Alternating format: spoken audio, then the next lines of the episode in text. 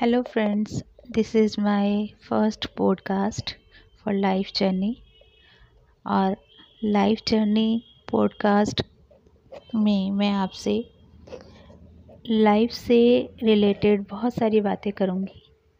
और लाइफ से रिलेटेड बातें वैसे पहले भी बहुत लोगों ने की हैं और आगे भी करेंगे। बट मैं लाइफ जर्नी में जो बातें आप लोगों से करना चाहती हूँ वो मे बी हर किसी के लाइफ में कभी ना कभी कुछ ना कुछ हुआ होगा कनेक्टेड होगा मतलब।